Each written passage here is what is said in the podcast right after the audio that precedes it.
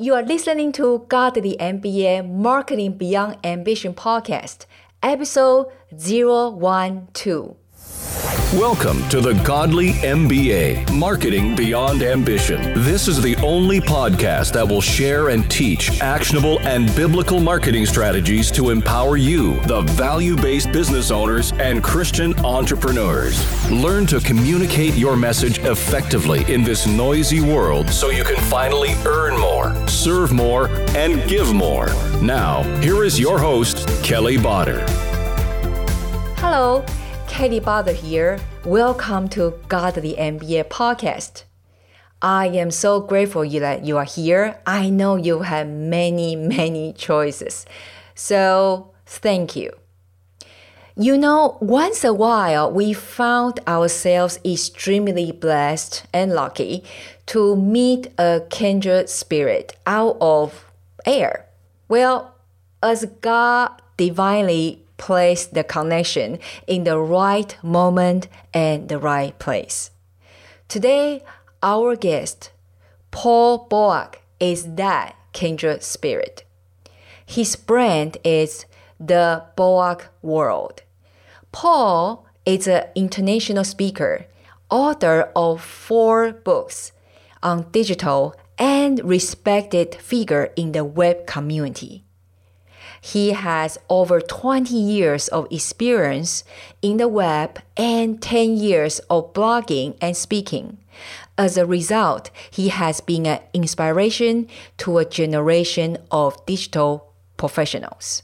As impressive as the above sounds, what really left a mark on my heart and soul after the interview is this God does care about our business.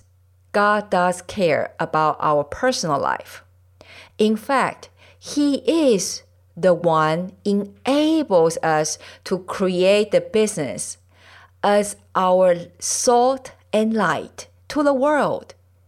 And that when we carry out right, we will be truly blessed and impact lives. But we do also need to realize that comes with certain responsibilities which we ought to fulfill. And Paul is such a role model to follow. By now, if you think this conversation will be serious and heavy, well, I'm sorry, but you are wrong.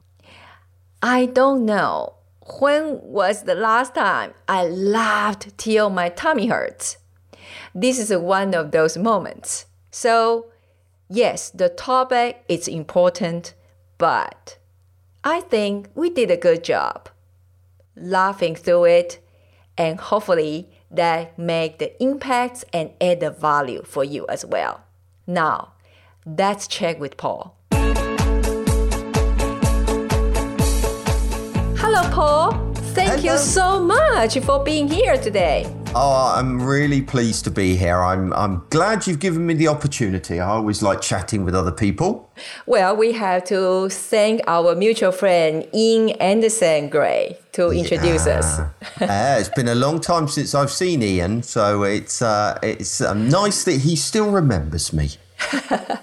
so, Paul, would you mind kind of sharing with us that, you know, where you're from and a little bit your entrepreneurial journey that how did you become this leader in the digital and user experience field? Oh, how, how uh, where to begin? So, when I started out in my career, the web wasn't really a thing. The internet was, but the web wasn't particularly. So I trained as a, a graphic designer. And while I was doing my degree, there was a, a, a little post it card up in the art studio where I did my work saying that IBM was looking for interns. So I applied for this and I was fortunate enough to get it. And God was such, so in even that, the fact that first of all I spotted that card where nobody had mentioned it, nobody you know had said anything about it, that I'd spotted it, and then on top of which I applied for the job and I got turned down. Somebody else beat me to it. He was a really great guy, very, very talented, much more experienced than me in the kind of digital field. And yet they decided do you know what? Let's take two interns instead of one. So that was my my first real break. And I worked on the first ever multimedia PCs that uh, IBM produced. So the first PCs with sound cards and CD ROMs. And I worked on various multimedia CD titles for them. And then towards the end of that year, and here comes the second break that I, I, I put down to God. Towards the end of that year, we started to get a few requests to do web stuff, right? And nobody wanted to touch it with a barge pole because the web was so boring then. It was grey backgrounds, it was centered text. You know, you couldn't even do table based layout, you know. So none of the proper designers wanted to touch it. So so what did they do? They gave it to the intern, the kind of second intern at that, the one that had just scraped in by the, you know, the skin of his teeth. So I started working on the web. Um, I spent three years there doing work with them, and then I moved on to a dot com company and spent a long, long time at that dot com company until, like all dot com companies, it, it exploded. Um, and you know, it, it, the, they miss, you know, they misinvested and all the rest of it. So. Towards the end of that time, we'd been asked by the senior management team. Sorry, this is a long answer, but it kind of shows what God uh, has done in my life. So Uh, towards the end of that, the, the, kind of shareholders asked us as a senior management team whether we could do something to save the company. So we changed it into a, a uh, digital agency. And we were very, very successful and it went very well. But eventually, the parent company and all of its debts and stuff pulled us under. Now, towards the end of that, God had made me, or I thought God had made me a promise. Well, He had made me a promise. He'd made me a promise that one day I would run my own agency.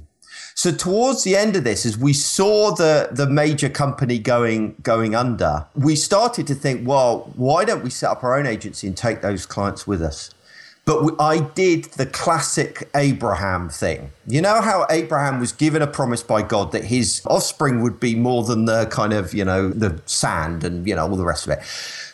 And so he was thinking, I'm getting older, I'm getting older, it's not going to happen. So he slept with his wife's uh, servant. And as a result, he kind of effectively preempted God. And that is exactly what I did. So, me and a group of people from the company decided we were going to set up an agency before our current company went under. And it was an absolutely unmitigated disaster from beginning to end. I hurt a lot of people's feelings. They felt like I was going behind their back. It was a nightmare. But God is good. And so, when the company went under, which it inevitably did, we then set up and we were profitable from month one. We took a load of the clients with us because, of course, the clients could now come with us because they the old company no longer existed and they were desperate for help. So we were kind of just overwhelmed with work from day one. And we built up an agency over a period of years. Now, and this is the next real blessing by God, the real great thing.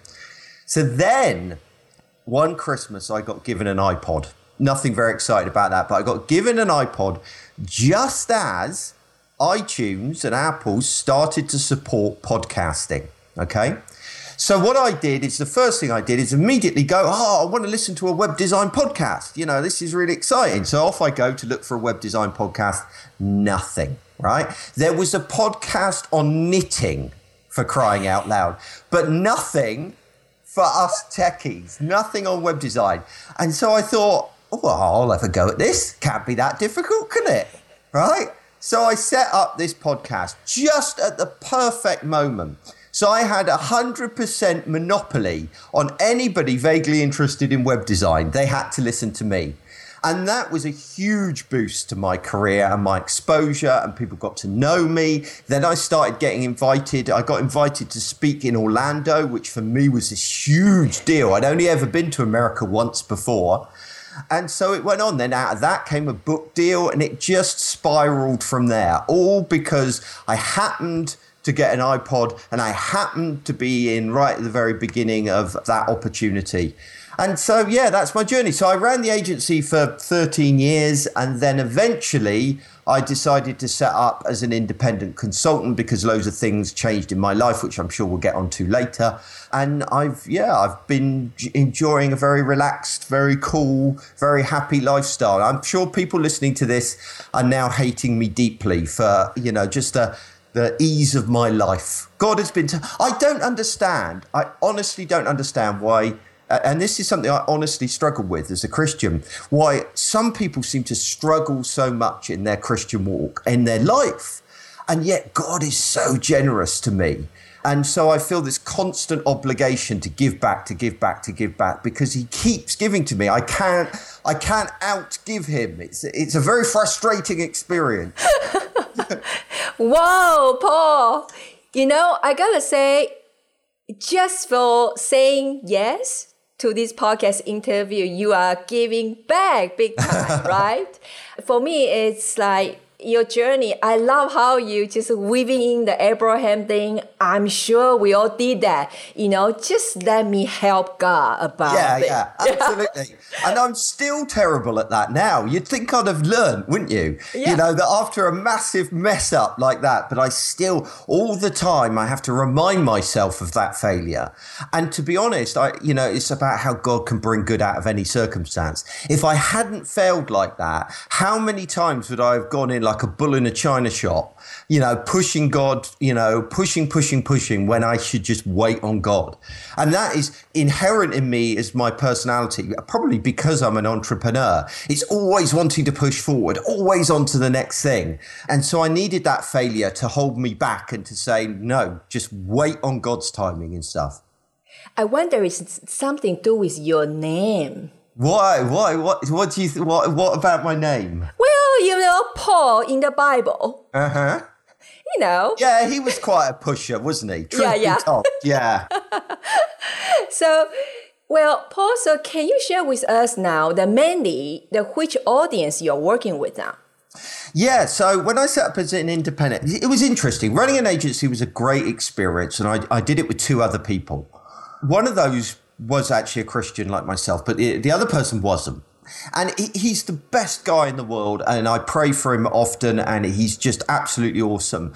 But as a result, he had a slightly different perspective on the world, you know. And so I had this, you know, this desire to give, give, give, give. But and he does. He's a generous guy. Don't make, uh, you know, I'm not making him out to sound miserable.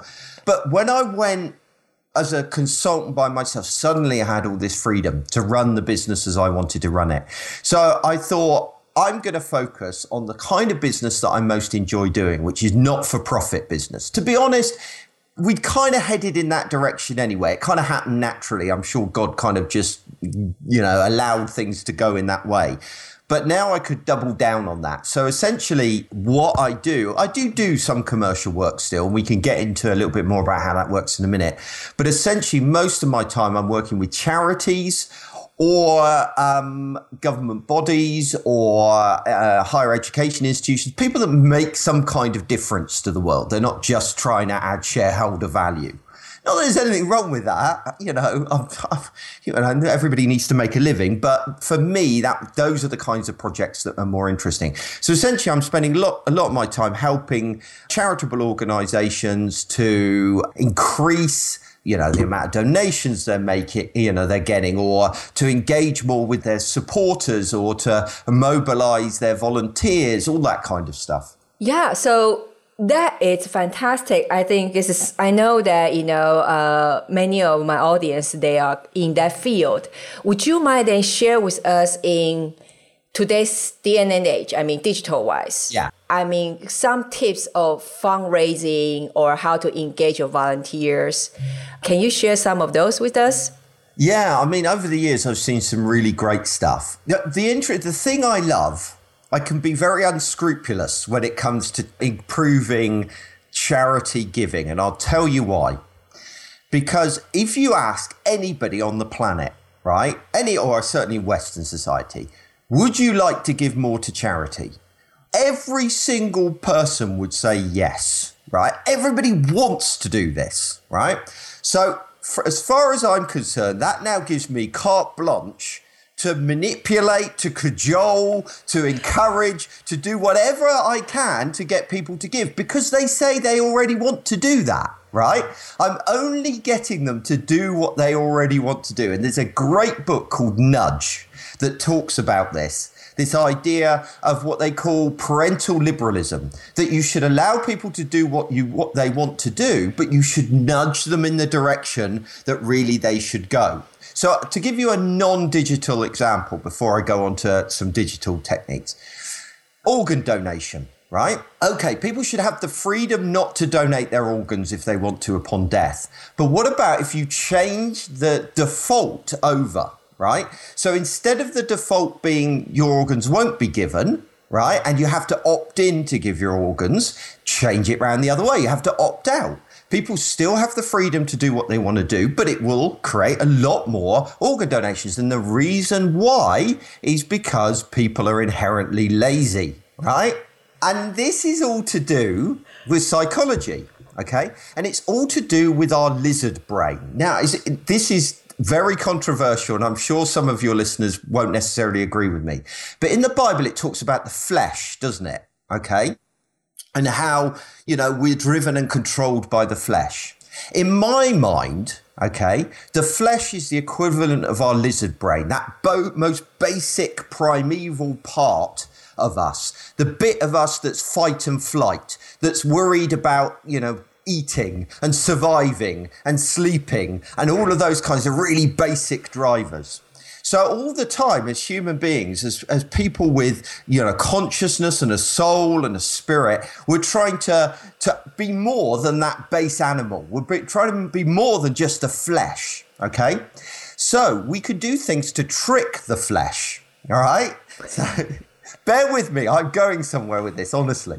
So, so let's say, for example, people want to give. Now, the reason they don't want to give is because of that lizard brain, because of the flesh that says, I have to hold on to things. I can't let go. What if it's taken away from me? What if suddenly I get hungry? What if I can't afford to feed my family? What if, what if, what if? And it imagines all these awful scenarios. So we never get around to actually giving because mm. we always think we can't afford it right now. Maybe we can afford it in the future.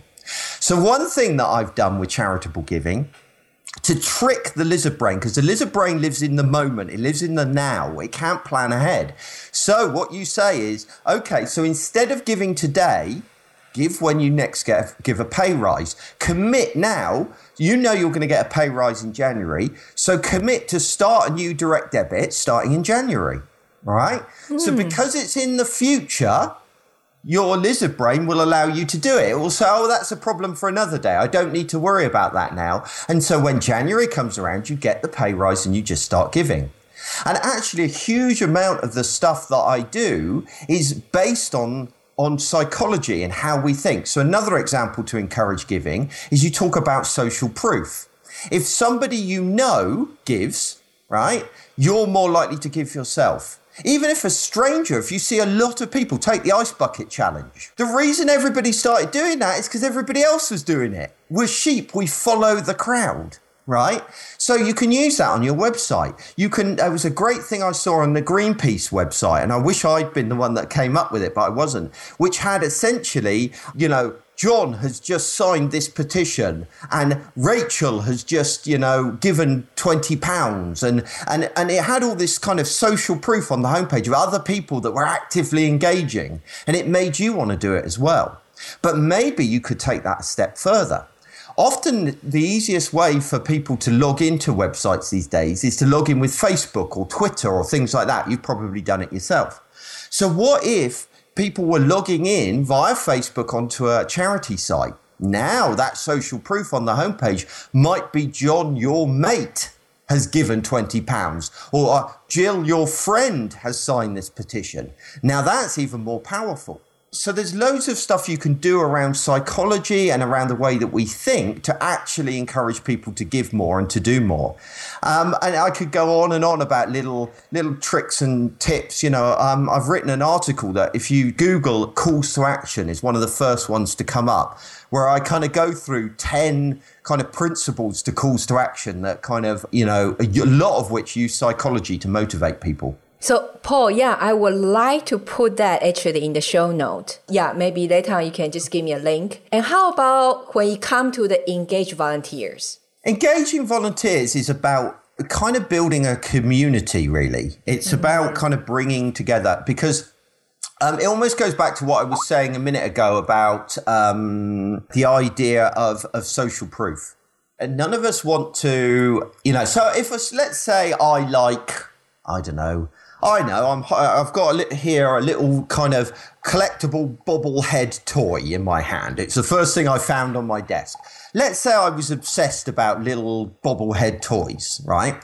Now I might feel vaguely embarrassed about being obsessed with little bobblehead toys because I might think no one else is obsessed about that right? So I'll keep quiet about it. I won't tell anyone. I won't engage with it. And often I think this is true as Christians as well that we're, you know, we we we're surrounded by non-Christians. So we feel like the odd one out and we stay quiet. But here's the thing.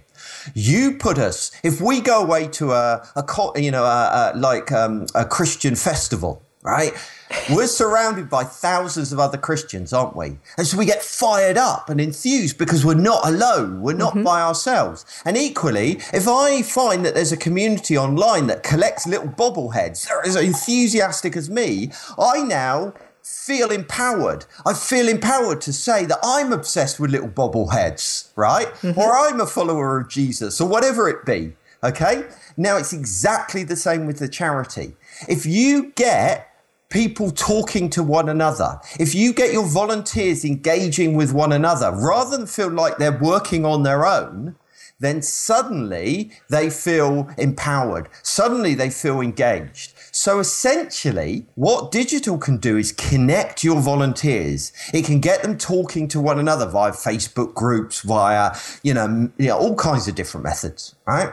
And that's what you want to do. So that combined with giving your volunteers a sense of ownership that in some way they're shaping the direction and future of the charity so they feel like they're contributing and can and can bring about change and can bring about things to be different then you'll have an empowered passionate group of people. And to be honest you can use those principles whether you're talking about a charity a church a business whatever it's about bringing people together, forming a community, and giving that community power to change things. I just about to say that principle alone also can apply to yeah for profit as well, mm. because people really want to be part of something like bigger themselves. Yeah. Right? Yeah. And also, it's about shaping self identity as well. This is another kind of key component here is that we have a self image. We have a way that we perceive ourselves. So I perceive myself as a geek, right? And I also perceive myself as a Christian. So that's kind of how I perceive myself. So now what I do is I do things that reinforce or show the world that I am what I am, right? So I wear geeky t shirts, okay? You know, I listen to Christian music. I, I kind of surround myself with things that reinforce my self image. So as a result, if you're a for profit, okay, you can find an audience. Going back to my bobblehead example, let's say you sell bobbleheads, right? So essentially, what you're doing is you're finding a community or creating a community of people that are into fun toys or into kitsch and kind of, you know, that kind of stuff. And then you mobilize them, get them talking to one another. And what will that do? They'll buy more of your products because they want to surround themselves with things that reinforce that self identity, right? So that's why typically, say, a charity might give away t shirts to people that give a lot of money because then those people can wear the t shirt and basically say, I'm supporting this charity, I'm part of that tribe. It goes back to almost kind of very kind of earlier hunter gatherer stages in, in our lives where we want to be a part of tribe. We're us, they're them. You know, there's still that in us. And so our tribes, instead of being, you know, the tribe you know, in this area, our tribes now are the tribe of, of geeks or the, the tribe of, you know, I know, knitters or whatever it be. Yeah, that reminded me. Like I remember, uh, I had uh, honor have about five minutes chat with Simon Sinek. You know, the book also start with why. Oh yeah, yeah, yeah. And then he mentioned why Apple is a company successful, and then mm-hmm. he used an example very neat. He said, you know, if it's in the airport, and you walk past by a grandma that sat there with her MacBook Pro Yeah. And then you are Apple user too, so you pass by her, and then you kind of yourself, you both look at each other and Yeah. kind of feel like, you know, we are we are part of a family or something. Yeah, absolutely. I mean, the other the other um, uh, great example of that is we we have a motorhome, right? And motorhome people wave at one another when they drive past each other on the road. Why?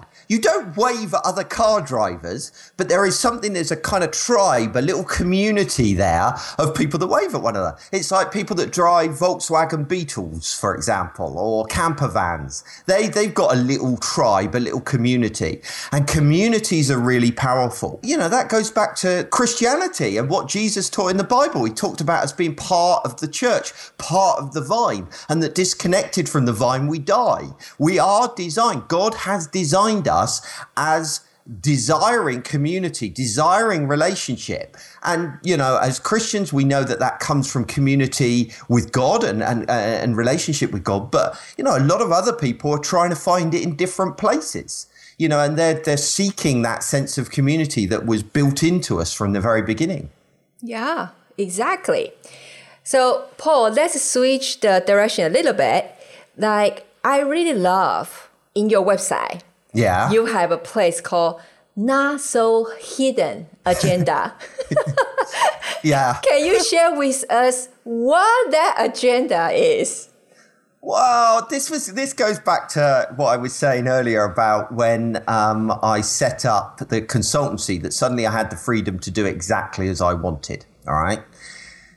I'm very conscious that my job is primarily solving first world problems. Right. So, yeah, when you go to a, the kind of thing that I get gets me up in the morning. Right, is solving things like you going to a website and getting frustrated because it's difficult to use. Okay. And, uh, you know, those little user experiences that frustrate us so much. And it's, you know, I think that's a good thing to do because our lives are full with stress, aren't we? We live in this stressful world. And if I can, you know, solve that most base, you know, those little frustrations and make your day just a little bit better, I get satisfaction from that. But you know, it's hardly the basics of life, is it? You know, as Westerners, you know, people in, in first world countries, we've got our basic needs. You know, we're getting stressed over tiny little things like a website slightly annoying. I mean, you know, in the grand scheme of things, that's fairly pathetic. So I felt almost a little bit embarrassed in a way that, that I was spending so much of my energy and so much of my life solving these first world problems when there are so many more profound problems in the world. And although, yes, in Western society we're plagued by depression and overwork and pressure, I couldn't run a business. I couldn't do what I did day in, day out without acknowledging those bigger issues. So, what I've done, part of it is that I primarily work with not for profits, right?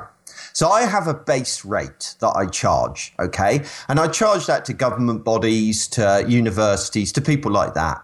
If you're a charity, right, I have a much lower rate that I charge, okay? So that's kind of me helping a little bit charities.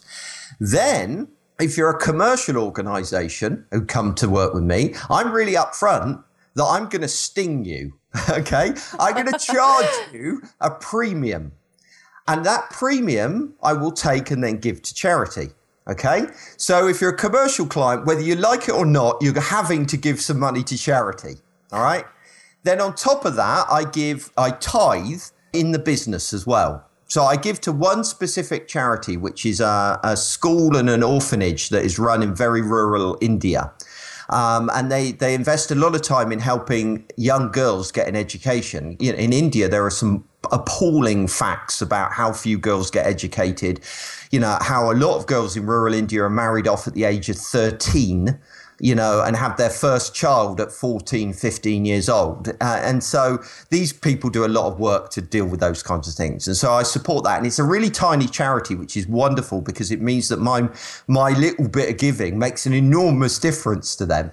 So yeah, that, that's basically what I do. I force corporates to give to charity whether they want to or not. I discount to charities as much as I can, and I give to those people in India that I know personally. In fact, I'm going out to see them next month for the first time, and I am so excited about getting to see the project and getting to meet the kids and stuff. I'm so excited for you. Well, Yeah. my situation, I wasn't, you know, in that dramatic situation, but when I was little, and you know, was abandoned by father, and that was in the age of, you know, in Asia, you Yeah. know, girls were not valued. So I, I surely can relate that. So since uh, we are on this topic, can we talk about your perspective in social responsibility as a first world Christian entrepreneur? Yeah, I'm glad you put the Christian bit in there. The reason being is because I don't think we can expect the rest of the world necessarily to kind of view things with the same values that we do. And I don't think we can force our values on other people. So so I, I look at, you know, well, for example, my, my co-founder of the previous company, right?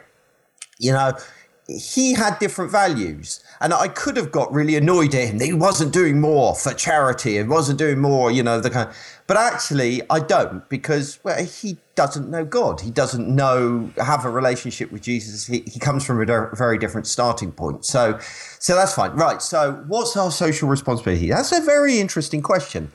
I consider myself, all right, I think what God has called me to is to be a full-time giver, right?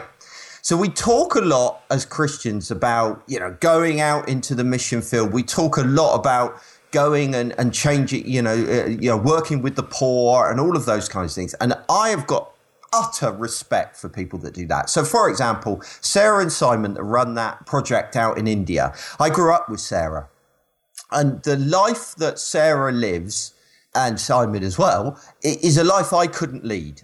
Okay. I have not got it in me to make the kinds of sacrifices that they have made. And so I've got ultimate responsibility. But the truth is, God needs full time givers as well. Sarah and Simon couldn't do what they do without my support. All right. Well, not just me. That- How arrogant does that sound? With the financial support. Yeah, absolutely. And and so I think as Christian entrepreneurs, right, are what God is calling us to, because we have an entrepreneurial spirit, right? We have that built into our characters. And I think sometimes we can be made to feel guilty that we're we're in the business world rather than, you know, looking after children in the gutters of wherever. But God is calling you to be a full time giver. God is calling you to make your business as successful as possible, but you have to give. You have to give and give and give. And as I said at the beginning, I've never been out, able to outgive God. The faster I give away, the faster he gives back to me. And actually, I, I'm not a theologian, but I think that is the only time in the Bible God has told us to test him and see, right? You know, this, it, talks about tithing and it talks about, and that he'll give it back, pressed down or something like that. I can't remember the exact words. And that God really, really honors that. I cannot overstress that. You know, there have been times when something's come along and some situation and God's, you know, asked me or I felt that God's asked me to give. And I'm always happy to give to God if I know it's God, but you're never quite sure, are you? There's always that, oh, have I got this right? Am I misjudging this situation? Is this really God or is it just what I think I should do? And I've given to the point that it's hurt, to the point where I wonder whether it's going to break my business but it never has. God has always provided and always been good. So my short answer, well, it's not a short answer now, is it? I talk a lot. I'm sorry. No, Um, no, it's uh, right. fantastic. the short summary is God is calling us to be full time givers. God is calling us to build successful businesses so we can build his kingdom. That's what I believe. Paul, I mean, I'm so grateful that you point this out. A couple points. One is, yeah, a lot of us we feel like guilty. It's like we are seems that we are not in the front line. Yeah. You know, right there physically, but also the mindset of money. Of uh, prosperous, is you know, in material-wise and in profit. Well, if just like you say, Sarah and William, you know, if without the financial support, is that possible? I mean, they only had two bodies, Yeah. right? Two people. And so I'm glad you point that out. And we have the responsibility really to be as successful as we are so that we can give. Yeah. We cannot give what we don't have, really. Yeah. Now, have that say, what is your perspective about work and life balance? Because you know, Yeah. Paul, both of us we can relate that many entrepreneurs or business owners, or especially in the nonprofit field, actually, sometimes Hmm. we feel it's a calling. You know, look at the ministers, pastors, and, Mm-hmm. and things. We feel that well, that's a calling and more than just a job. And and then we saw family brought down. We saw Yeah. divorce rate, you know, going up. So, what is your perspective about that? Yeah, I mean, this is very close to my heart personally because when I ran the agency, well, I started in the dot when I ran worked at the dot com company. The dot com company was just insane. You know, you were working all the time. There was immense pressure. Um, and then I went from that straight into running my own business, you know, and the fear of is this going to succeed? I remember waiting to meet with a client in the very early days of the agency, you know, and we really needed this client. And uh, I, I arrived a bit early, and I was I went into a news agent's just to kind of waste a bit of time, and I actually threw up in the news agents from from fear and nervousness and stress, and uh, I eventually burnt out. And one day I just got in the car and started to drive and drive and drive and drive, and I ended up on my parents' doorstep as a you know in my mid 30s on my parents doorstep i rang their doorbell my mum opened the door and i just burst into tears as a you know a near middle-aged man. And i in the end i had to go on antidepressants i had counseling you know and and so i kind of learned an enormous amount through that that work can take over. And i think as an entrepreneur we start off with all these very idealistic views of running a business. You know, we think, oh, we can be our own boss finally. You know, we're not going to have anyone telling us what to do. We're going to go, oh, we can, I can spend more time with the family and, you know, and it'll be wonderful.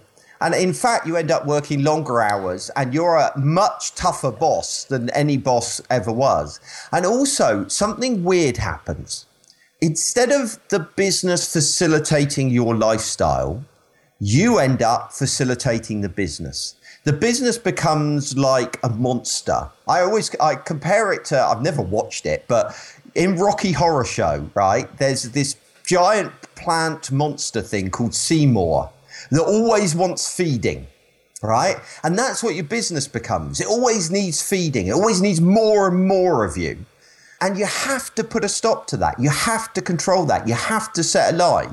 And you say, I can't, but you can. You just stop doing it. And if it falls apart, it falls apart, right?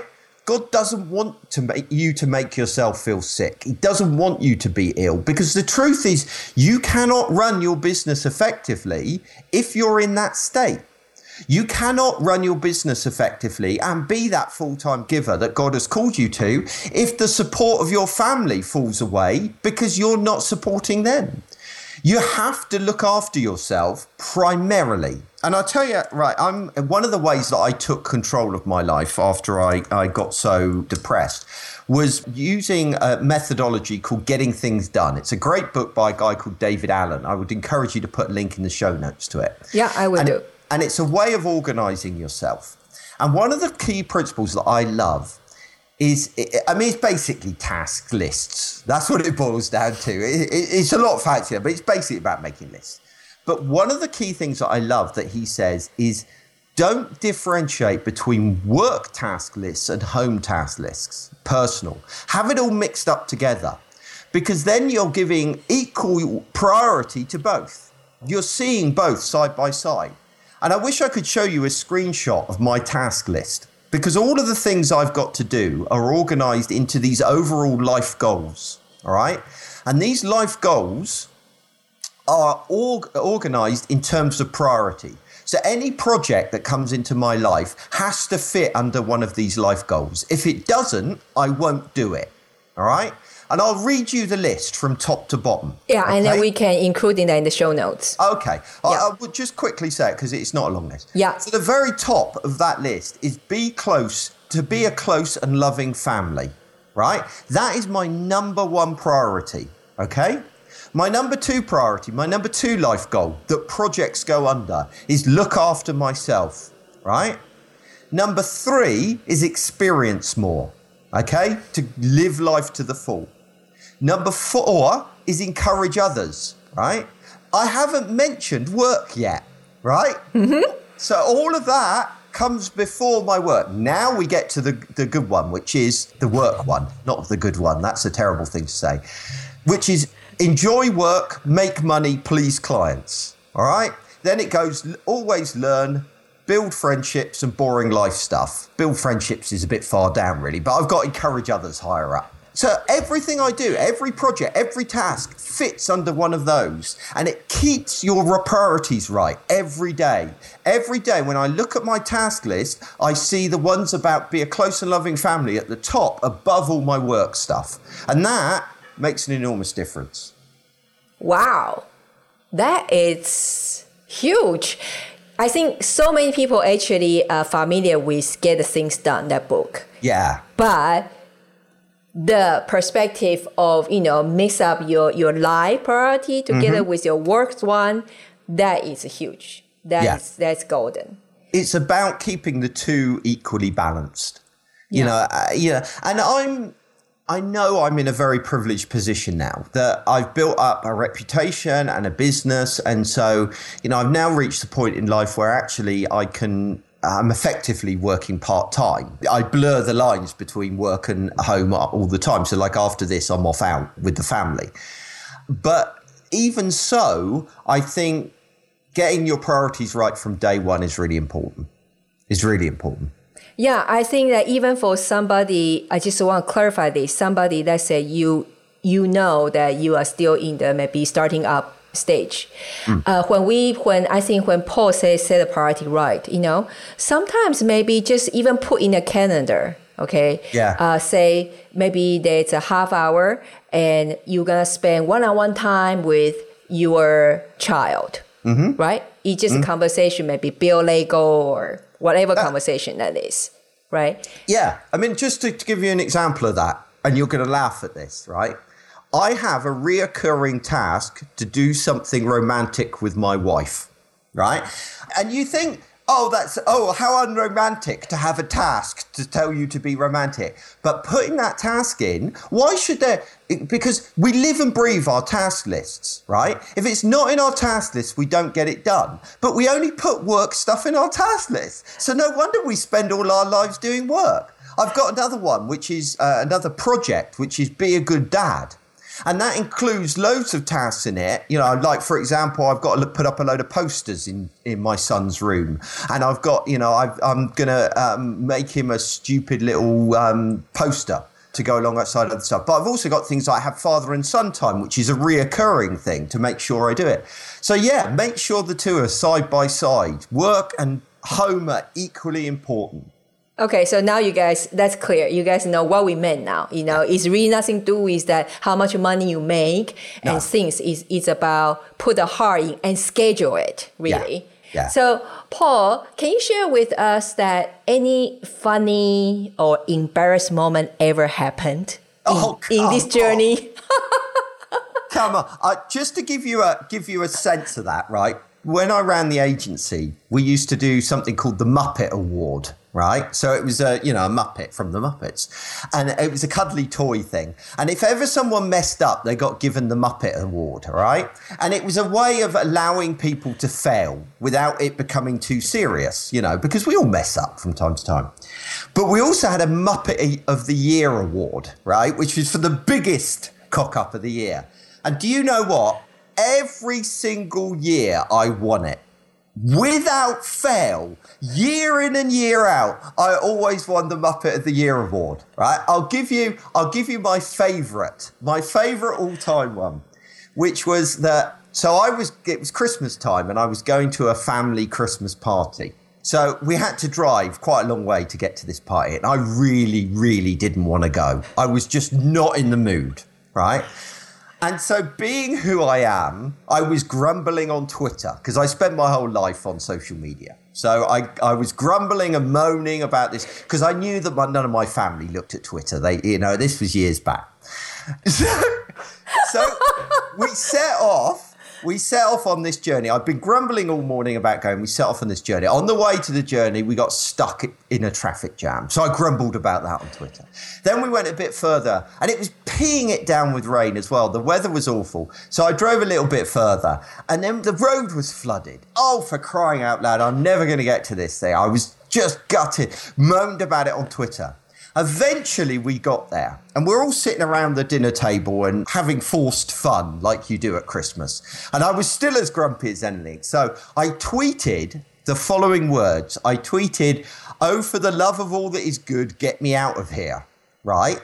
Now, don't worry, my family didn't see it. Okay? I was safe. But Twitter placed my location wrong. It placed me as being in the middle of a field right? Fine, no big deal. Nobody would normally worry about that. But what I didn't know is the rain was so bad that there was serious flooding in the area, okay? And a lot of people were getting stranded. Now, some bright spark, one of my followers on Twitter, right, saw, for the love of all that is good, get me out of here, saw that I was in a field, thought I was in trouble, and called the fire brigade. Oh, no. Right? The fire brigade then spent two hours looking for me. Okay.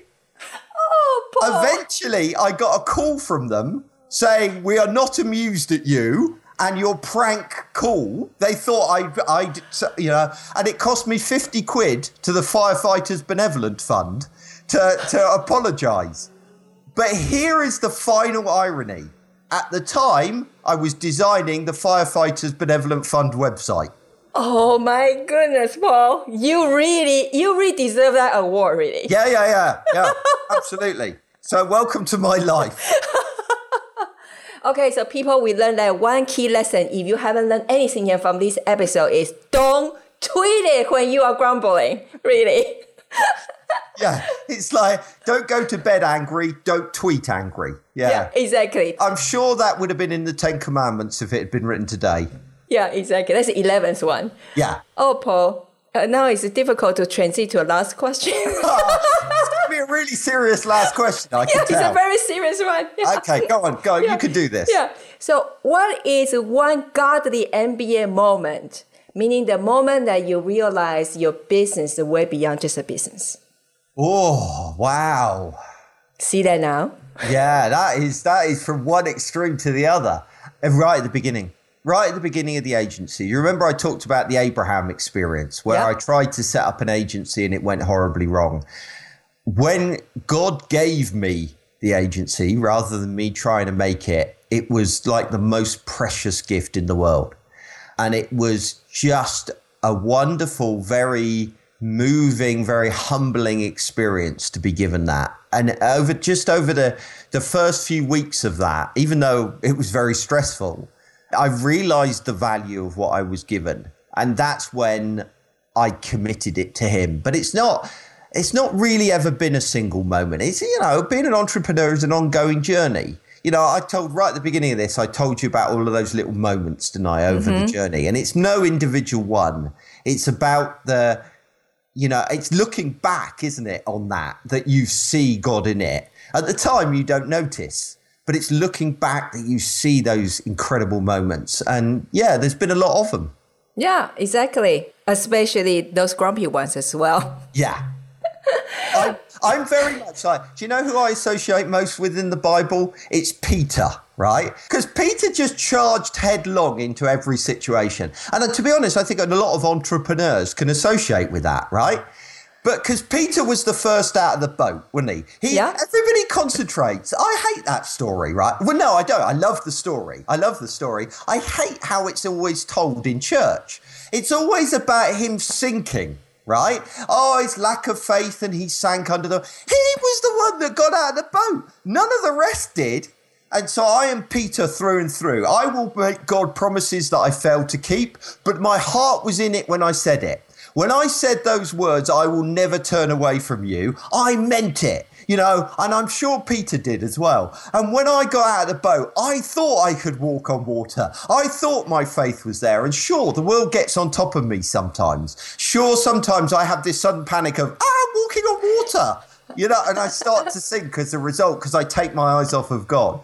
But at least I'm going for it. And I think that's great. And do you know my favorite quote in the world ever? Is a quote by Winston Churchill. And this is the motto of my life, right? which is failure, uh, sorry, success is going from failure to failure with no loss of enthusiasm. Right? And that is me going from failure to failure with no loss of enthusiasm. Yeah, exactly. Well, you know, it's so darn right. I don't know what to say anymore because myself is same. You know, people say you shouldn't write a book in English. You shouldn't do the podcast in yeah. English. Well, if I don't do it, I don't care what this uh, result of the this podcast. But if just one person out there they got inspired and do something, yeah, with a message. And for quite a lot's sake, well, I even got a chance to speak with Paul today. so, Paul, thank you so much for your precious time today. And wow, except wow, I don't know what to say. It just you encourage me personally and uh, I'm sure that you encourage a bunch of uh, us today, whoever is listening to this episode. I hope so. I hope so. So because I think that Christian entrepreneurs can feel like second class citizens. You know what we were saying earlier. So if you know, I would just really encourage people go out and make as much money for God as you possibly can and put it to good use. But always remember, it's not your money; it's God's. Yeah, cannot wrap up better than that. Get out there and make a difference today. Yeah. Thank you, Paul. All right. Thanks very much.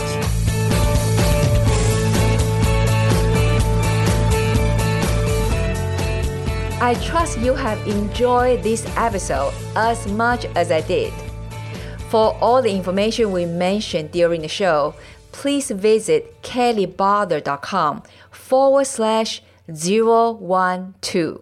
Thank you so much for listening. We know you have given us your most valuable treasure, your time, and we don't take it lightly. We truly appreciate it.